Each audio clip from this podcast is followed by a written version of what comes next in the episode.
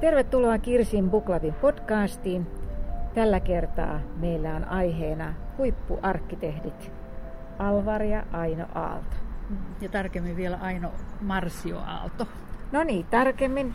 Ja kerro Airi, missä täällä on siis äänessä on Kirsi. Ja minä olen Airi ja me ollaan molemmat nyt itse asiassa juuri kiertäneet Aaltojen kotitaloa Munkkiniemessä Riihitiellä. Mä olin täällä ensimmäistä kertaa. Sä olet mahdollisesti ollut täällä aikaisemminkin, vaikka epäilet sitä kovin. Koska näytti silloin niin erilaiselta kuin nyt, mutta kyllä mä täällä olen kertaalleen ollut, mutta en tässä parvekkeella. Mulla on tässä heidän niin kuin, tämmöisen family roomin, semmoinen kakkoskerroksen olohuoneesta tulee ovi tämmöiselle ihanalle, olisiko tämä patio? Tämä on patio, aurinko paistaa, siis maaliskuun ihana aurinko. Mä ottaisin tällaisen koska tahansa kotiin tällaisen pation. Ja tuolla on vielä nuo, nuo äh, kesähuonekalutkin tuolla varastossa, että ne saataisiin tähän voitaisiin istuskella tässä. Nyt me joudumme seisomaan, mutta ihana, ihana näkymä tästä myös on. Kyllä, voisi aurinkotuolissa tässä lötköttää. Ja kyllä mä muuttaisin tänne. No kyllä mä muuttaisin. Muuttaisin minä. Tämä on sopivan kokoinen. Tämähän ei ole mitenkään niin kuin suuri. Ei tämä nyt ihan pienikään ole. Täällä on paljon semmoista niin kuin kotoisuutta, mutta ei kyllä joka nurkassa. Että kyllä, kyllä mun tekisi mieli sitten ainakin vähän näyttää maalia seinille ja, ja äh, esimerkiksi nuo makuuhuoneet eivät kovin niin kuin, kotoisen viihtyisiltä näyttäneet. Mutta siis suunnitelmalta tämä on semmoinen, että tänne hyvinkin muuttaisin.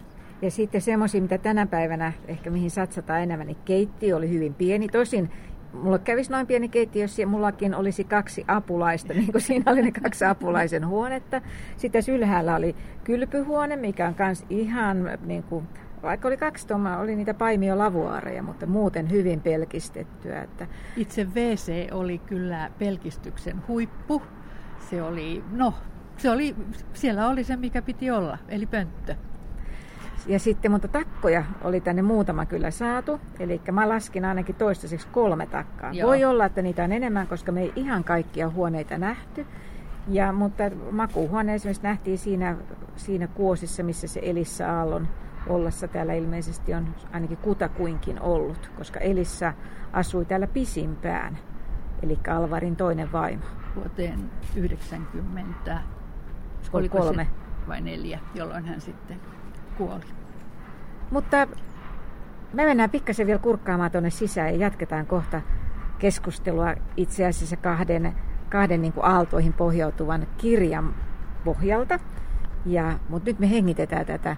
Tässä tuoksuu joku terva ja näet sä tuolla ulkona tuo pieni uima-allas, kun ne aina haaveili sitä munuaisen muotoisesta uima-altaassa pihalla, mikä Villa Mairean kyllä rakennettiin, mutta tänne omaan kotiin kyllä tuli taloon ja tonttiin nähden kyllä hyvin pikkunen. Olisiko tuo kaksi, kolme metriä kertaa puolitoista, kaksi metriä mm, kertaa Tus, yksi? Tuskin sitä nyt ihan uima-altaaksi Ei, edes sanottaisiin pieni, pieni allas. Allas, ehkä pientä Italian tuntua. Mutta palataan hetken päästä.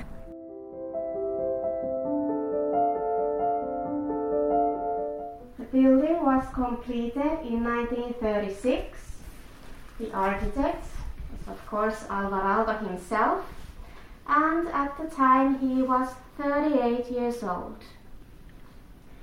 He did not design the building alone he designed this in a very close collaboration with his first wife, Aino Aalto, who was a very talented architect and designer herself. But most often, Aino Aalto concentrated on the interior design of their buildings. No niin, nyt me jatketaan keskustelua Riihitiellä, ei kuitenkaan enää täällä parvekkeella tai, tai Aaltojen kotitalossa, vaan tässä toisella puolella katua istumme autossa ja meillä on katse tuntuma kuitenkin siihen ihanaan taloon.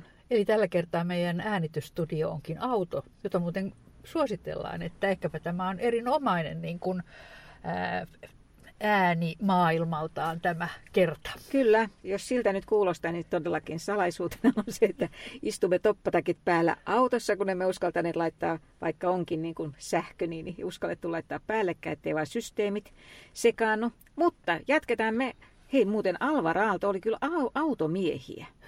Oli, ja siis hän oli myös ihan ensimmäisiä lentokoneen käyttäjiä, siis matkustajana. Ja, ja hän oli kyllä siis 20-luvun tekniikka kiehtoi ja varmaan sen jälkeenkin. Emme tiedä, minkälaisia, minkälaisia autoja hän on mahtanut olla. Mä muistan jossain näissä kirjoissa, mihin nyt tutustuttiin, niin mainittiin, että taisi olla buikki. Okay. Mutta is, is, isoja, no mitä nyt silloin mitään pikkuautoja ollutkaan. Ja sitten se, mikä oli myöskin, niin, niin ne jossain mainittiin siitä, että että toi, siis Ainohan ajoi myöskin. Kyllä, kyllä. Että joo. ne on ollut niin kuin, tässä, siis kuten sanottu, teknisesti edistyksellisiä ja sitten tosissaan matkustanut paljon. Mutta hypätään vähän kuitenkin vielä isompaan kokonaisuuteen, että mitä nyt jos ajatellaan niin kuin Alvaraalon merkitystä, niin mitä Airi, minkälaisia niin kuin, yhtymäkohtia sinun elämässäsi on Alvar Aalto, tai mitä Alvar Aalto on sulle merkinnyt? No, äh, kyllä mä ilman muuta arvostan häntä arkkitehtinä, suomalaisena arkkitehtinä, maailmankuuluisuutenakin, mutta sillä tavalla tämmöinen niin henkilökohtainen merkitys, niin olen, olen monta kertaa miettinyt, että 70-luvulla hänen töillään, tai oikeastaan nyt mä voisin sanoa, että ne ei ole pelkästään hänen töitään, vaan ne on ollut myös Ainon ja hänen yhteisiä töitään, siis huonekaluja, niin äh, niillä on ollut kyllä erityinen, erityinen klangi ja merkitys, koska äh, tosiaankin käytimme appivanhemmilta saadut äh, huonekalurahat, joilla oli, he olivat ajatelleet, että saisimme heiltä askosta, iskusta tuommoisen sohvaryhmän, niin ostimme yhden aallon tuolin, tämmöisen vähän nojatuolityyppisen, ja ne rahat meni siihen. Ja oltiin vielä opiskelijoita, että kyllä sillä oli niin kuin jonkunlainen leima ja merkitys sellaisesta pysyvyydestä. Aika kova juttu. No missä tämä, missä tämä teidän ensimmäinen aaltotuoli nyt on? No nyt ensimmäinen aaltotuoli on meidän kesämökillä. Se on yhä hyvässä kunnossa tai kohtuullisen hyvässä kunnossa. Siinä harvoin istutaan, mutta se ei johdu tuolista, vaan se johtuu siitä, että ei kesämökillä niin usein sisällä istuta. Ja mä en esimerkiksi osaa kirjaa lukea siinä tuolissa. Se ei ole näitä kuuluisia niitä paimiotuolia, jossa on myös ihan äärettömän huono istua. Siinä on aivan hyvä istua, mutta siellä se on. Joo, mä en, mulla ei ole ollut koskaan semmoista nojatuolia, mutta siis lapsuuden kodissa oli aallon lasipöytä, isovanhemmilla oli tarjoiluvaunu, ja sitten on, niin mä oon ostanut meidän lastenhuoneeseen lasten kirjoituspöydän ja tuolit, ja, ja niitä on tässä pitkin vuosien varrella, varrella ollut, ja sitten tietenkin on näitä astioita, mutta mulle ehkä Alvar Aalto, niin kuin, mulla ei kanssa niin kuin ei ole mitään henkilöpalvontaa eikä mitään. Mä en ole koskaan ollut aikaisemmin niin perehtynyt häneen, mutta kun olen, olen tota, lapsuuteni ja nuoruuteni viettänyt Lahdessa, niin sattumalta olen viettänyt kirkkokadulla, oli kotimme ja siis siihen rakennettiin mun rippikirkko. Mä olin viimeinen joka, ikäluokka, joka pääsi siellä ripille niin, niin se tota, purettiin hieno puukirkko ja sitä surtiin kovasti, koska siihen pää, niin sen paikalle rakennettiin sitten Alvar Aallon suunnittelema ristinkirkko, joka sitten kyllä valmistui vasta 79 niin kuin, ihan siis viralliset lopullisesti. lopullisesti. Ja silloinhan Alvar oli jo kuollut, että sekin on semmoinen työ, mitä sitten hänen kakkosvaimonsa Elissä niin kuin vahti loppuun. Mutta nyt sitten myöhemmin, kun olen käynyt siinä kirkossa ja siihen on syntynyt vähän tämmöinen henkilökohtaisempi suhde, niin se on mun mielestä ihan todella upea. Niin. Nimenomaan sisältä. Sisältä. Niin mä, mä nyt menisin sanoa, että anteeksi vaan, niin se ei Aallon kirkkoista ole ulkoa kaunein. Niin, no juu. Mutta siis sisältä varmaankin. En, en, en ole siellä käynyt. No mutta hei, me ollaan, tota, meillä kaikilla varmaan, vähän kaikilla suomalaisilla on joku henkilökohtainen suhde, koska voi olla, että niin kovin paljon niitä siis koteja ei ole, missä ei yhtään aalto lasia olisi tai mitään. Aalto niin maljakkoa. Niin, no. aalto maljakko on sinänsä aika, varmaan aika monikin ottaa sen oh, mielellään kyllä, kyllä. lahjaksi vielä, mutta toi, et, et kaikki tietää ainakin mikä on niin kuin aalto tai savoi maljakko.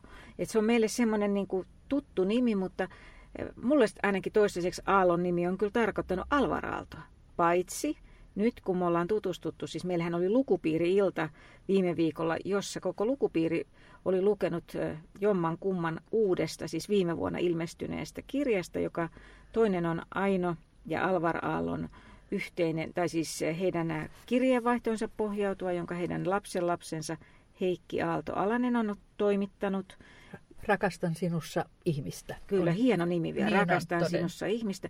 Ja sitten siinä on tosi hyvä kansi myöskin. Mm. Ja sitten on toinen kirja, joka on Jari Järvelän Aino A ja nimenomaan A piste vielä kaiken lisäksi, joka on niin kutsuttua biofiktiota, että siellä on faktat ja fiktiot niin kuin sekoitettuna kertoo nimenomaan Ainon kannalta tämän tarinan, mutta juuri tässä nyt tulee sitten tämä, että aika monelle on kuitenkin Aalto merkinnyt nimenomaan Alvar-Aaltoa. Ja nyt me ollaan näissä teoksissa vähän valotettu enemmän sitä, että minkälainen tyyppi se Aino oli.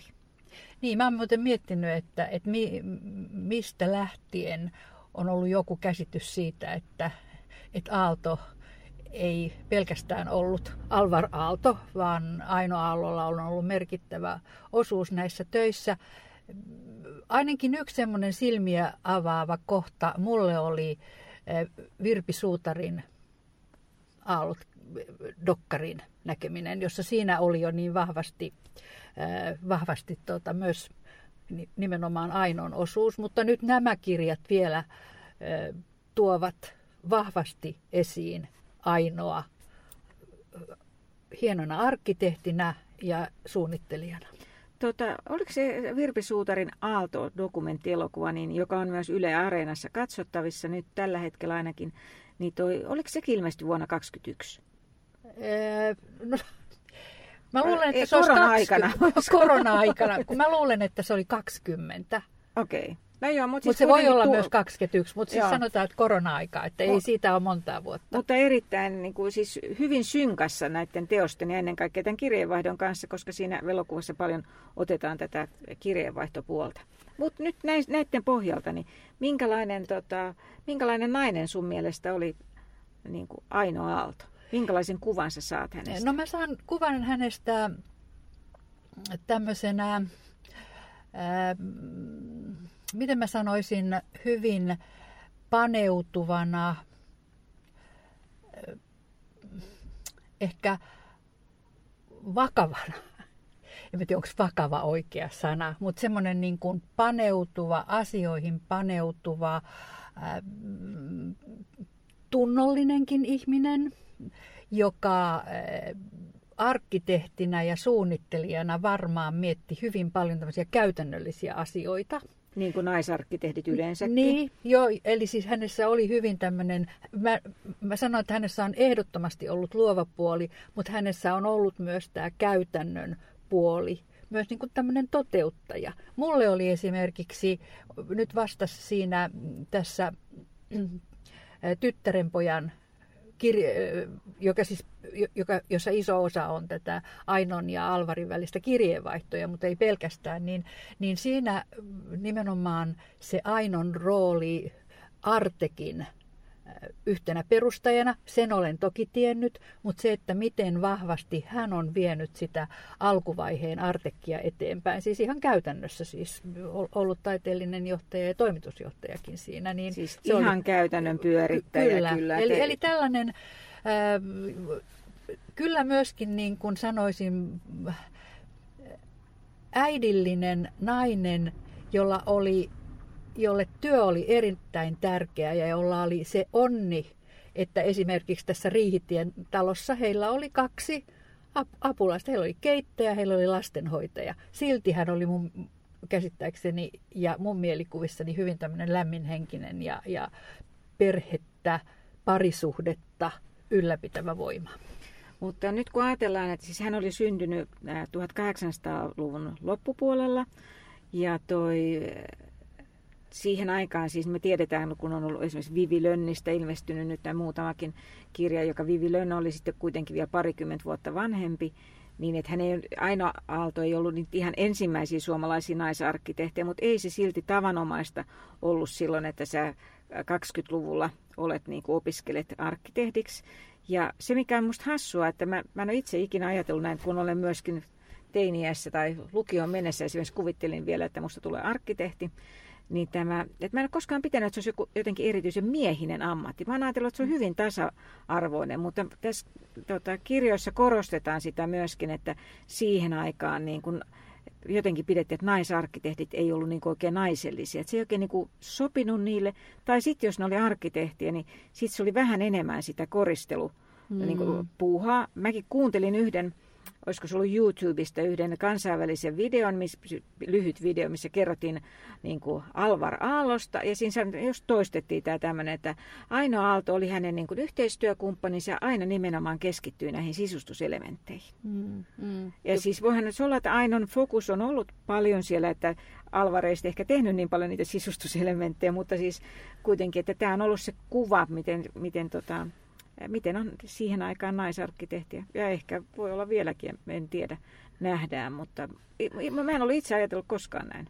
Sitten vielä ainoasta se, että hän oli hyvin vaatimattomista oloista lähtöisin, siis isosta työläisperheestä, helsinkiläisestä työläisperheestä. Lapsia oli 13. 13 ja tota, ei sekään ainakaan niin kuin tällä hetkellä ajatellen, niin, niin ei ole ollut mikään helppo reitti lähteä arkkitehdiksi. Niitä ylipäätänsä, että on kolme, 13 lasta, mistä vissiin olisiko kaksi ollut kuoli pienenä, mutta että aika moni selvisi aikuiseksi ja niistä oli enemmistö tyttöjä. Niitä siis vanhemmat satsas koulutukseen. Kyllä, kyllä. Niin se on niin kuin, se on ollut hän on niin kuin siis saanut hyvän, hyvän tota, taustan kyllä siinä mielessä, niin kuin vahvan ehkä itsetunnon sieltä. Ja Joo. ilmeisesti vahvaa itsetuntoa kyllä on Alvarin kanssa tarvittukin, mutta mä mietin sitä, että jos mun olisi pitänyt sanoa, että minkälainen kuva mulle Ainosta syntyy, että hän on ollut siis hyvin tämmöinen niin jotenkin tasapainoinen, aikuinen nainen.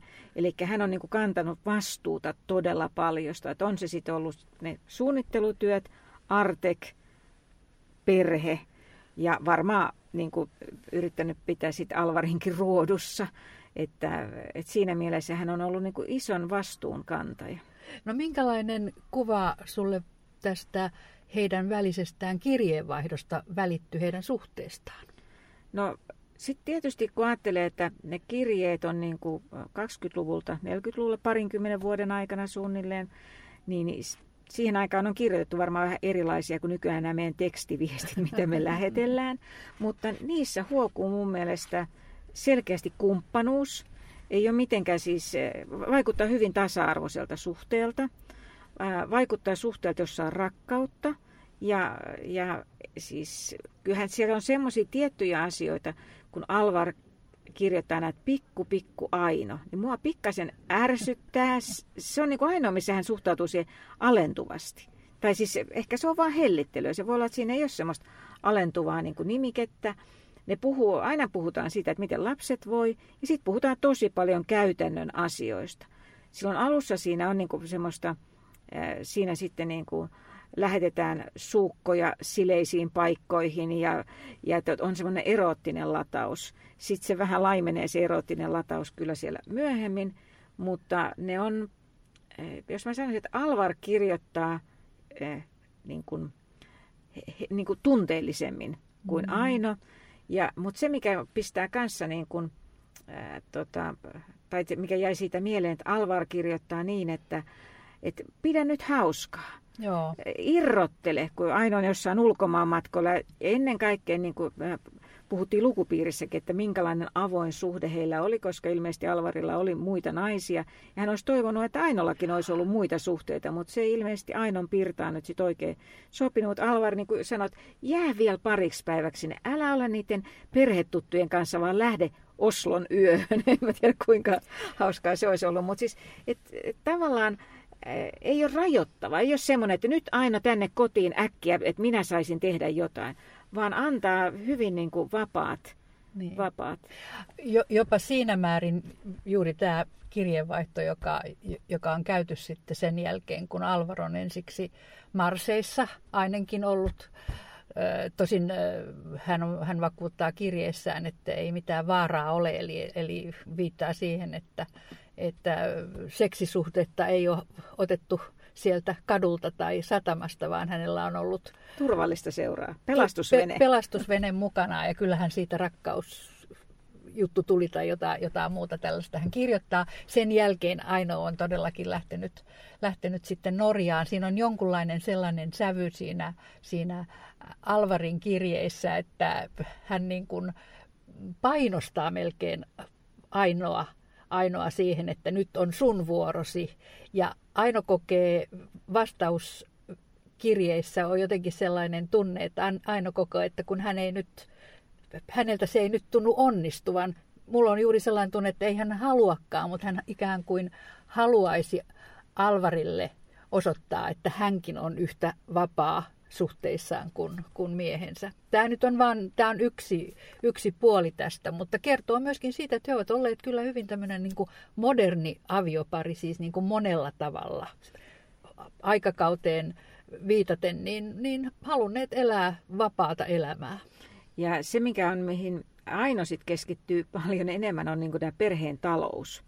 Eli esimerkiksi kun tuo riihitie on rakennettu, niin 30-luvun niin loppupuolella, niin samaan aikaan ollaan tota, valmistauduttu, äh, siis Viipurin kirjastoa on rakennettu, sitten, että missä se niin. Alvar silloin oli, missä biennaalessa oli? Siis se oli itse asiassa Aino valmistautu siihen Milanon, ja, Milanon äh, ja toi oli Pariisi, niin, ja toi oli jotain, jotain tekemässä Pariisiin toi Alvar, että niillä on ollut siis taloa rakennettu rahapulassa, tuntuu, että ne on ollut niin kuin joutu, vähän vihjataan, että muuttaneet asuinpaikkaakin Jyväskylästä Turkuun ja Helsinkiin, kun ei enää paikalliset pankit ole lainannut. Viitataan tässä toisessa kirjassa. Kyllä, se no niin. en tiedä kuinka faktaa se on, mutta toi, joka, no se on ihan fakta, että ne puhuu paljon bisniksistä ja mihin saataisiin mitäkin niin kuin myytyä. Ja tota, sillä lailla, että aina kantaa sitä huolta, koska – se on musta niin jännä siinä mielessä, että me tiedetään, että niillä oli rahapula, kun ne rakensi riihitietä, ja silloin se aina oli Italiassa, niin sitten Alvar kirjoittaa sille, että osta nyt itsellesi jotain kaunista sieltä. Että, niin kuin, että ei se mitään, se kauneus ja suloisuus siinä. Mutta se, nämä kirjeethän on aivan ihania asiat, koska eihän niitä niin kuin kotimaassa ole kirjoitettu. Nämähän on aina, toinen on ollut kotimaassa ja toinen on ollut ulkomailla. Että he matkusti siis todella paljon. Kyllä, kyllä, yksin, mutta my, ö, myös niin kuin yhdessä. Ja heillä oli hyvin paljon ö, ulkomaisia hyviä, hyviä ystäviä ja niistähän myös näissä kirjeissäkin kerrotaan ja viitataan niihin. Sellainen asia vielä, joka, joka mulle niistä kirjeistä ja siis lähinnä Ainon kirjasta, mä en osaa nyt paikallistaa, missä kohtaa se on, mutta, mutta miten Aino kuvaa sitä heidän suhdettaan, siitä on niin kuin aistittavissa, että nyt on tainnut olla joku, joku iso probleema, kun Aino on lähtenyt, ennen kuin Aino on sitten lähtenyt jollekin matkalle, ja hän on miettinyt asioita, ja sitten hän kirjoittaa niistä asioista, mitkä hänellä on tärkeitä, se heidän suhteensa, heidän perheensä, lapset ja heidän suhteensa ja se, miten hän kaipaa sitten, miten he yhdessä piirtävät. Ja sehän musta viittaa, tietämättä nyt arkkitehtuuri, arkkitehtien mm. työtavoista siihen aikaan tai nyky, mutta sehän musta viittaa siihen, että ei ollenkaan ole kysymys siitä, että, että Alvar on piirtänyt suuret linjat ja Aino koristelee mm. näin kärjistänyt, vaan siis niin kuin yhdessä piirtäminen, yhdessä sen työn tekeminen. Koska nyt tässä, kun mietti, mietti sitä, että ja, koska nyt näissä kirjeissä syntyy tämä tämmöinen tasa-arvoinen, tasa-arvoisen suhteen kuvaus, mutta sitten kun lukee sen Jari Järvelän biofiktion, niin saa sen kuvan, että, että Alvar oli ihan niin kuin karmea, karmea tyyppi, siis niin kuin vastuuntunnoton sitten taas niin kuin tyystin ja aina joutui sen niin kuin raatamaan, raatamaan aivan kaiken, niin sitten jäi oikein sellainen kysymys, että minkä ihmeen takia Aino oli Alvarin kanssa. Tai sitten ehkä voi kysyä toisinpäinkin, mutta jotenkin just niin kuin molemmille se työ oli niin tärkeää, että mä uskon, että he siis varmasti molemmat olisivat olleet ihan hyviä arkkitehtejä ilman toistakin, sitä en epäile, enkä pysty sitä arvioimaan, mutta mä oon ihan varma, että tässä ei ollut mistään myöskään niin mestari ja muusa, vaan se, että he, heidän niin kuin työtapansa, ne oli vähän tämmöinen yin ja yang, ja ne työtavat niin kuin sopivat yhteen. Toinen oli suurpiirteinen, idearikas, ja sitten niin kuin Ainola on sanottu, niin kuin Maire Gulliksen oli sanonut, että ihminen, jolla oli maailman paras ja erehtymättömin maku. Eli hänellä oli sitten se sit niin kuin ehkä enemmän sit niin kuin jalat maassa. Kyllä. Ja tässä mielessä tukivat niin kuin toisiaan hyvin paljon tässä työssä. Ja Alvar, mitä ilmeisemmin oli, oli sellainen hurmuri, joka hurma, hurmasi ei pelkästään naisia, vaan, vaan varmaan myöskin niin kuin ihmiset ympärillään. Hän solmi suhteita, hänellä oli sitten niin kuin todella, todella niin kuin merkittäviä, tärkeitä suhteita Yhdysvalloissa, Euroopasta nyt puhumattakaan, ja arkkitehtipiirejä. Ja, ja hän liehui maailmalla ja, ja loi mainetta ja kunniaa heille ja käytti kyllä rahaakin. Ainoa oli sitten se tukija, joka piti huolen, että työt tuli tehtyä, toimisto toimi, vaikka, vaikka Alvar olikin esimerkiksi sitten jossakin vaiheessa kuukausikaupalla opettamassa tai, tai esimerkiksi Yhdysvalloissa. Eli silläkin tavalla he löysivät niin kuin tämmöisen niin kuin yhteisen hyvän kombon. Ja monessa sanotaan, että, että Aino oli vähän semmoinen niin kuin syrjään mm. vetäytyvä mm. tai hiljainen. hiljainen, mutta nyt toisaalta kun sitten katsoo niitä kuvia, kun hän ei tosissaan fyysisesti ollut myöskään mikään pikkuaino, vaan hän oli siis, no oliko pidempikin kuin peräti kuin Alvar, mutta siis kookas, kookas näyttävä nainen, niin niissä, niissä kuvissa musta ei ollenkaan niin kuin, välitys semmoinen, että hän olisi ollut mitenkään syrjään vetäytyvä, että hän on niin kuin, jotenkin puoleensa vetävä myöskin, tai siis en mä tiedä säteilevä, mikä se oikea sana nyt sitten olisikaan, mutta kuitenkin, että hän on vaan tuonut sen voimansa ehkä esiin niin kuin rauhallisemmalla tavalla sitten kuin se Alvar, jolla kieltämättä näitä anekdootteja, mitä kirjeessäkin kerrotaan, niin, niin niitä, ja siinä dokumenttielokuvassa, niin niitähän riittäisi kyllä niin kuin, no voin kuvitella, että kun kirja, kirjan on tämä lapsen lapsi koonnut, niin hän ei varmaan kaikkia juttuja mm. sinne ole myöskään ottanut, että sieltä on saatettu kirjeestäkin osa, osa tota, ehkä sensuroida tai valikoida, niin kuin, tyyppi, niin kuin voi olla. Ja jossainhan se Aino hermostuu ja sanoo, että, että kun sä olet niin välinpitämätön niin kuin, siis aikataulujen suhteen, kun se oli luvannut tulla kotiin ja sitten sitä ei kuulukaan ja se on mut siis tyyliin sieltä Ranskasta, niin sitten se sanoo, että tämä on niin tyypillistä sinulle. Niinpä. Ja toi, mutta tämä siinä on musta vielä viehättävää se, että niitä kirjeitä, kun niitä on noin paljon. että mä en oikein ymmärrä, kun tänä päivänä, jos sä lähetät kirjeen mihkään, niin sä et tiedä meneekö se edes perille. Niin ne on saanut niin kuin hyvin lyhyessä ajassa, on lähetetty niitä tietoja. No niin nyt lensin tämän ensimmäisen etapin, niin siitä lähetetään jo kirje kotiin. Ja sitten sua odottaa siellä määränpäässä melkein se vastaus, että, että tosi paljon niin kuin siis hienoa, että on säilynyt ja hienoa tämmöinen niin kommunikaatio, niin kuin myös että se on jäänyt näille jälkipolville. Se vielä siitä, minkälainen Aino on.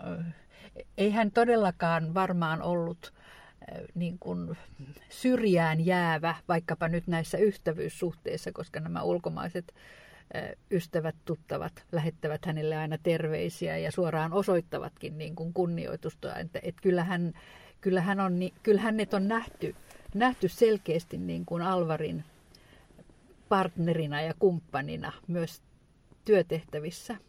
Toki Ainolla olisi ollut kaikki oikeus olla ehkä enempikin katkera mm, kuin mitä kirjeistä välittyy siitä, että äh, kyllähän nämä työt pitkään, kaikki heidän työnsä on ollut pelkästään Alvar Aallon nimissä.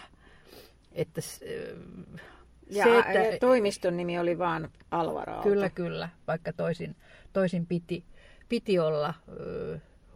Tosin onhan siellä myös ollut töitä, jotka, jotka on sitten nimetty molempien nimeen ja, ja Alvaron kuulemma halunnut aina, että ensiksi on, sit, se on Aino ja Alvar Aalto. No niinhän se tietenkin menee, kun se on aakkosjärjestyskin näin. No, se on sivuasia. Mutta siinä on ehkä myöskin, että me tietysti taas arvioidaan tätä aika monen vuoden päästä, kyllä, että me puhutaan kyllä. niin kuin 30-luvusta. Kyllä. Niin, niin se, että, että häntä ei ole kutsuttu niin kuin vaan pelkästään rouva Alvar Aalloksi, että hänellä on ollut oma etunimi, niin se on saattanut jo siinä aikana olla niin kuin ihan hyvä hyvä, mutta tota, meillä on sitten, me ollaan kovin siis tämä Heikki Aalto-Alasen, joka on itse tehnyt uransa pankkijuristina ja sitten on tosissaan, kun on tyhjennetty tuota riihitietä nimenomaan sen jälkeen, kun tämä Alvarin toinen vaimo Elissa oli kuollut, niin sieltä oli löytynyt nämä kirjeet jostain matkalaukusta Vintiltä ja sitten hän on niin kuin käynyt ne läpi ja toimittanut jo hyvin ansiokkaan siis tietokirjan, että tätä todella, todella voi niin kuin kaikin tavoin suositella. Tämä on neljän, reilut 460 sivua. Ja, mutta meillä oli tässä vastinkappaleena, kun me sitä lukupiiriä pidettiin, ja nyt mainitaan, että me pidettiin, niin me mietittiin, että mihin me voitaisiin mennä niin kuin Alvar Aallon suunnittelemaan rakennukseen pitämään lukupiiriä.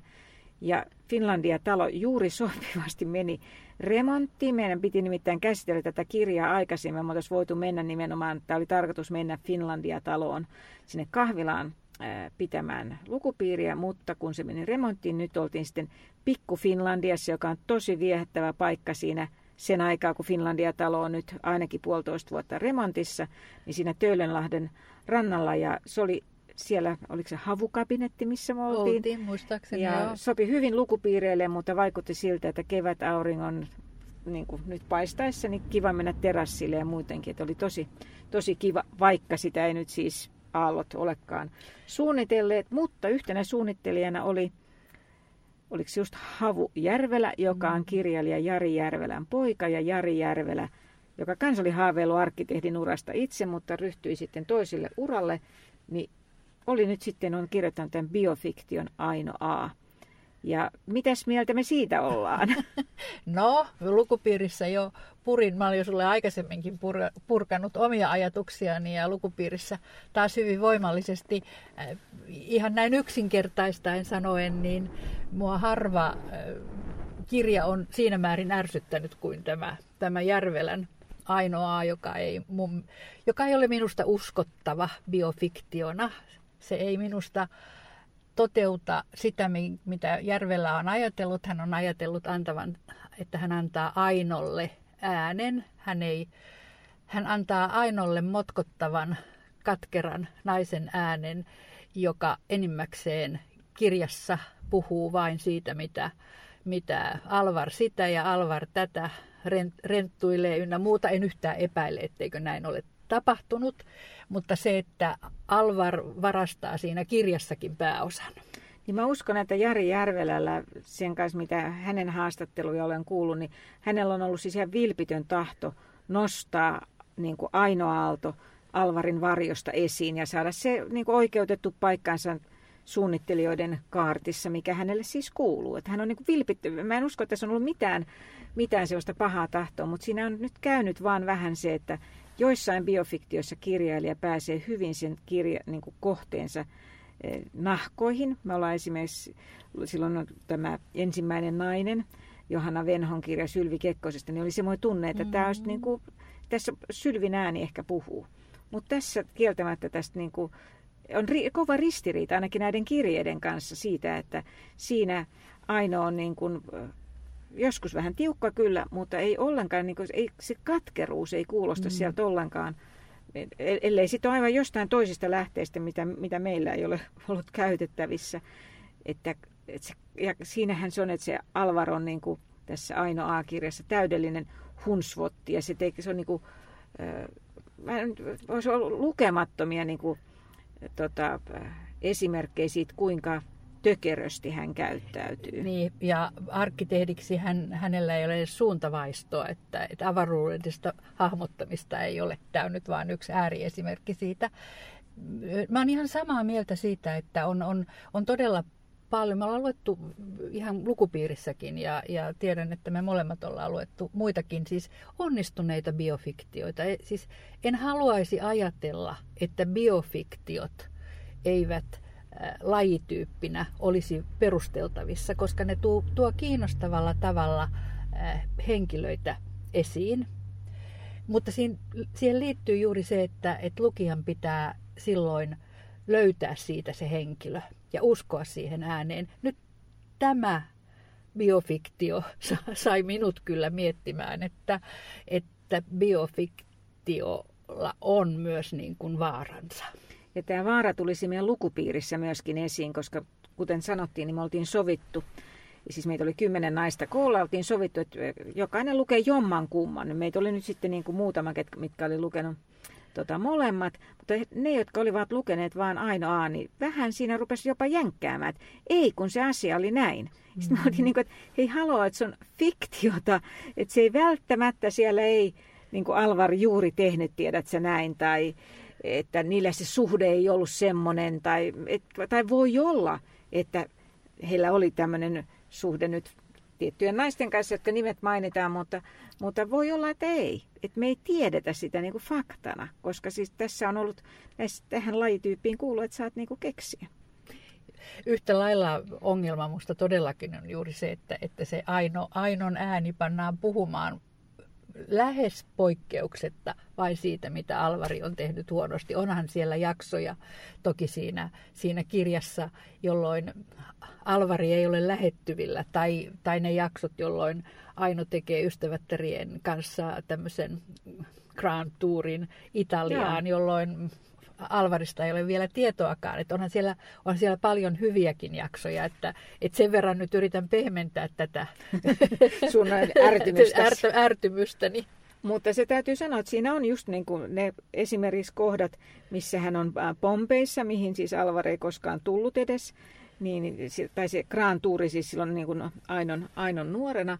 Ja siinä, siinä tota, ää, Jari Järvelä on luonut tämmöisen niin kutsutun käpyvihkon, mihinkä Aino sitten tekee muistiinpanoja eri rakennuksista ja eri matkoista. Tiedetään, että Ainolla on ollut oikeasti tämä matkapäiväkirja, mutta tämmöistä käpyvihkoa ei käsittääksemme ole ollut. Ja sitten tavallaan se, siinä on jännän juonenkäänne siinä lopussa liittyen vielä siihen vihkoon, mutta sitten ne oli jotenkin, kun ne oli esimerkiksi Hattulassa – nyt täällä Pyhän Ristin kirkossa, mistä ollaan justiinsa rottien pyhimys luettu. Sitten kun aina on siellä Pompeissa ja sitten kun se kävelee yksin vaikka sinne Vesuviuksen päälle, niin kun mä oon kanssa ollut Pompeissa ja kävellyt sinne Vesuviuksen päälle, niin tuli semmoisia, niin kuin, ne tuntui hirveän niin kuin aidolta, koska mutta se on ehkä se sanoit just sen oikean asian. Niissä se Alvar ei ole läsnä. Mm. Et sitten kaikki, mitä hän aina muuten, jos Alvar ei ole läsnä, niin hän ajattelee, niin se on aina siis tuskaantumista, kun Alvar ei hoida raha-asioita, Alvar ei ilmoita, Alvar todennäköisesti juo, ja, tai on sitten tosissaan sieltä Alvar tuo kukkakimpu, jonka on joku nainen antanut Alvarille, niin kuin joku rakastajatar. Niin tämä on niin kuin, että nämä kaikki, että siinä, ei, siinä on niin kuin hirveän vähän semmoista, että heillä olisi sitä, mitä me luetaan kirjeistä, sitä erottista mm. latausta tai sitä yhteistä lämpöä niistä lapsista edes. Et Siinä tai sitä yhteistä, yhteistä työtä, sitä yhteistä piirtämistä. En mä muista, onko siitäkään oikeastaan semmoista. Ei, se on ennemmin se, että hän on, niin kuin, äh, toi on tota, aina semmoinen vähän niin kuin semmoinen bufferi, semmoinen pehmentäjä Alvarin ja maailman välillä, että kun Alvar on suunnitellut Artekin valokyltin ja tulee haukkumaan sen, niin sitten aina sanoo työmiehille, että älkää älkää tota, ottako sitä alas, että se ei kohta muista, että seuraavan kerran kun se tulee, niin sanotte vaan, että nyt tämä on vaihdettu, niin se uskoo sen. Ja mun on ihan hirveän vaikea, että ihminen, joka suunnittelee, että sä et olisi niin tarkka yksityiskohdille.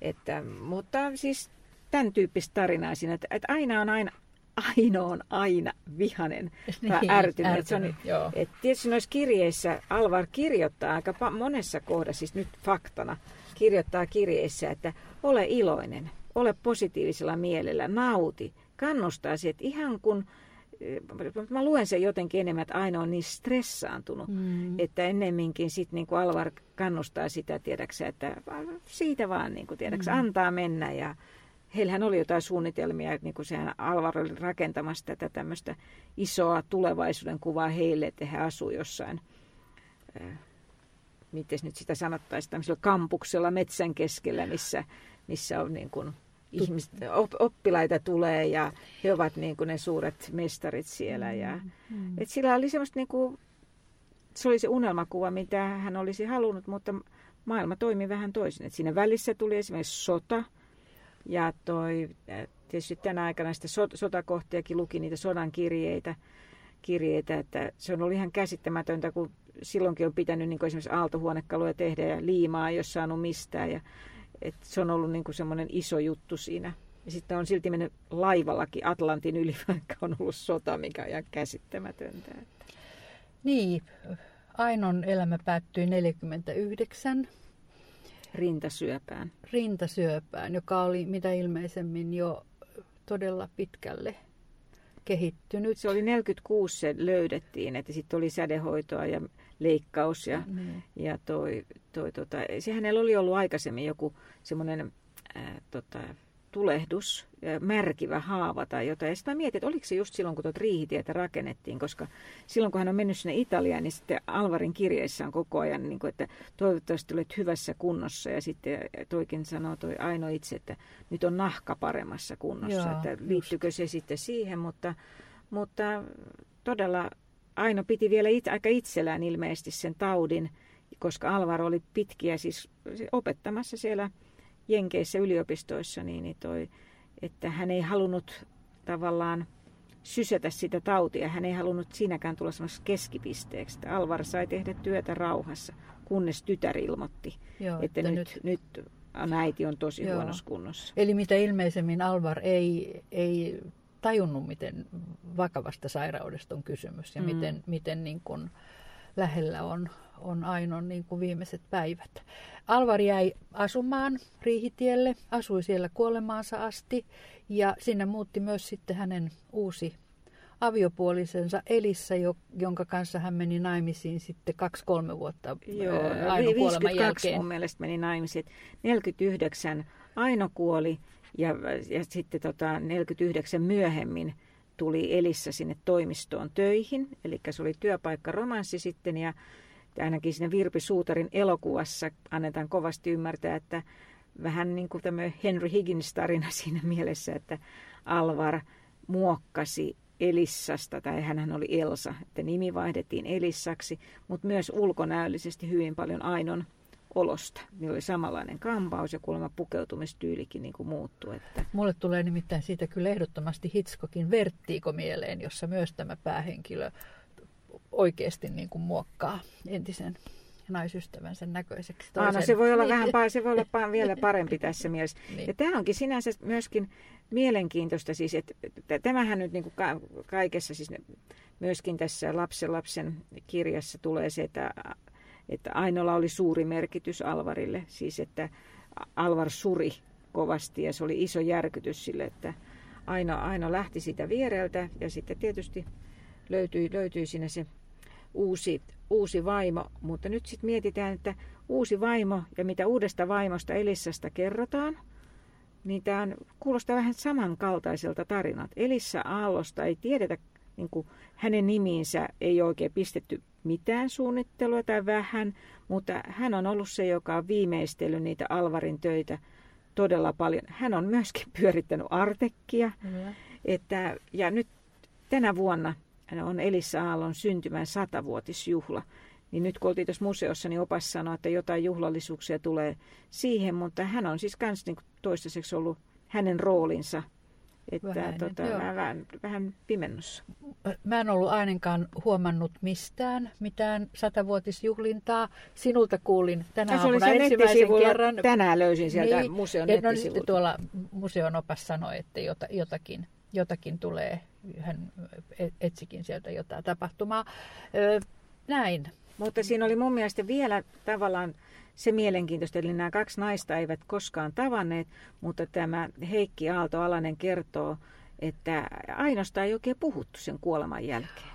Et, et siellä oli tuossa kotona oli iso Ainon valokuva, voitte blogista katsoa, kun laitetaan kuvat, kuvat sinne äh, kirsinbukla.comiin, niin toi äh, siellä flyygelin päällä, koska aina, aina soitti sitä flyygeliä, mutta äh, niin kuin tämä Heikkikin kertoo, että hän lapsena vietettiin riihitiellä kaikki sukujuhlat, mutta ei hän ei ollut edes ihan oikein tajunnut, että se Elissa ei ole se hänen mumminsa. Mm. Elikkä, ja tästä nimenomaan sitten Ainon sairastumisesta ei hänen tyttärensä tämä Hanni, joka on edelleen elossa lähes satavuotiaana, niin, toi, niin hänkään ei ollut sit siitä oikein puhunut. Että, Niin, ja se tuntuu ihmeelliseltä, että, että tytär ei pojalleen ole puhunut siis jo nuorena ja aikaisemmin esimerkiksi kaikesta siitä, mitä tämä hänen oikea, siis niin kuin äitinsä, eli Aino Hmm. on tehnyt. Eli eh, jollakin tavalla voihan se olla, että se on ollut tämmöinen eh, suvun tragedia, äiti kuolee kuitenkin inhimillisesti katsoen nuorena, vaikka hän nyt ei tietysti ihan... ihan hän oli, oliko se 54 vai 54-vuotias, Joo. mutta kuitenkin, että sit kipeä asia, jota ei ole sitten sillä tavalla käsitelty. Lapset on ollut kuitenkin niin kuin siis yli 20 Olleet aikuisia tai siis nuoria Joo. aikuisia. Joo. No mutta nyt me ollaan ainakin vähän tutustuttu Ainoon monella tavalla, jos tässä tavallaan nyt miettii, että oma tämmöinen, kun mä oon tykännyt lukea niitä biofiktioita, ja huomasin, että en ole viime aikoina kovin paljon lukenut tietokirjoja, mutta jos mun pitää nyt valita seuraavasta jostain henkilöstä, niin mä käännyn kyllä nyt sen tietokirjan puoleen. Et mä oon tykännyt näistä biofiktioista, mutta nyt mä rupes, mä haluan tietää, mikä on niin kuin, siis ainakin jossain määrin objektiivisesti totta. No ihan, ihan samanlainen tunne. Mulla on eh, kirjastossa odottaa tai olen, tiedän, että mulle on tulossa Aino Aalto-niminen kirja, joka vuonna 2004 on julkaistu Ainosta, siis eh, elämänkerta tyyppinen. Eh, selailin sitä tuolla museokaupassa, siinä on hyvin paljon kuvitusta ja muuta. Että, et voisi sanoa, että ehkäpä Ainosta voisi vielä kohta ilmestyä joku vähän ehkä laajempikin elämänkerta. Ihan, ihan oma kirja hänestä. Ihan oma kirja vielä. vielä. Mm. Ihan kiinnostaisi. Mutta tämä vielä niin kuin ehkä tähän loppuun, kun mä mainitsin sen ristin kirkon, niin sitten rupesin miettimään, että kuinka monessa niin kuin Aaltojen suunnittelemassa rakennuksessa mä olen ylipäätänsä ollut. Koska heillä oli yhteensä noin 300 työtä valmistu, siis 300 rakennusta, tai ehkä ne kokonaisuudet, mä en tiedä miten siihen tarkkaan lasketaan. 200 jäi vielä niin kuin pöytälaatikkoon. Niin, tai niin. ei toteutunut, oli kilpailuehdotuksia, niin, niin, ei, niin jäi pöytälaatikkoon. Niin mä katsoin, että ei niitä, mä, mä en tunnista hirveän monta, että nyt sinne olisi tuossa Ristinkirkko Lahdessa, sitten mä oon ollut Reykjavikissa The Nordic Houseissa, missä on myös kirjasto. Sitten mä oon tota, nyt viimeisellä Tanskan matkalla Olborissa oli taidemuseo, joka ulkoapäin oli selkeästi, siis tunnistit heti, että tämä on Aallon arkkitehtuuri, mutta oli aika huonossa rappauksessa, niin kuin huonokuntoisen näköinen, mikä oli musta vähän sääli. Sitten tietysti Helsingissä Savoi ravintola, joka on nyt ihan uudistettu myöskin onko siitä kaksi vuotta? No, pari vuotta sitten, niin, joo. Niin, tota, että siellä on, ja se on nimenomaan ainoa sisustus, kyllä. ja se on kyllä ja todella on, pieteetillä se tehty, tehty, se on hyvin, hieno. Joo. Sitten Finlandia-talo, akateeminen kirjakauppa. Kulttuuritalo. Kulttuuritalo, hyvä, sitä mä en niin olisi huomannutkaan. Sitten mä oon ollut Stura Enson pääkonttorissa siinä presidentinlinnan vieressä, sokeripala. Meillä kummallakaan ei ollut mitään asiaa Kelan pääkonttoriin. Ei. En mä en ainakaan ole käynyt, mutta en ulkoa toki käynyt. nähnyt. Joo. Mutta sitä me tässä mietittiin, että kesäretkeä tuonne Villa Maireaan, Normarkkuun, Paimioon, Parantolaan ja ties, ties sitten minne, mihinkä pitäisikään lähteä tälle aaltoretkelle. Mutta olipas tämä taas hyvä kombo valita lukupiiriin, koska mun mielestä tämä oli nyt, mä koen ainakin vähän taas sivistyneeni ja, ja joutuneeni pohtimaan asioita. Kyllä. Eikö me vaan? Me suositellaan jälleen kyllä tämä on ihan hyvä lukea näitä molempia, vaikka... Ja kaikille, siis mähän en ollut käynyt todellakaan Riihitiellä aikaisemmin. Tänne on helppo tulla. Täällä on, täällä on ihan säännölliset kiertokäynnit. Joo. Kannattaa tulla. Eli Helsinki, Munkkiniemi, Riihitie 20, Ainon ja Alvarin yhdessä suunnittelema koti itselleen. Siis ainoa rakennus, minkä he ovat suunnitelleet niin kuin itselleen. Ja sitten tota, se on nyt onko se nyt äh, siis Alvar Aalto-säätiö, Säätiö, joka pyörittää sitä, mutta netistä löytyy ja netistä voi varata, varata tota vierailuajan.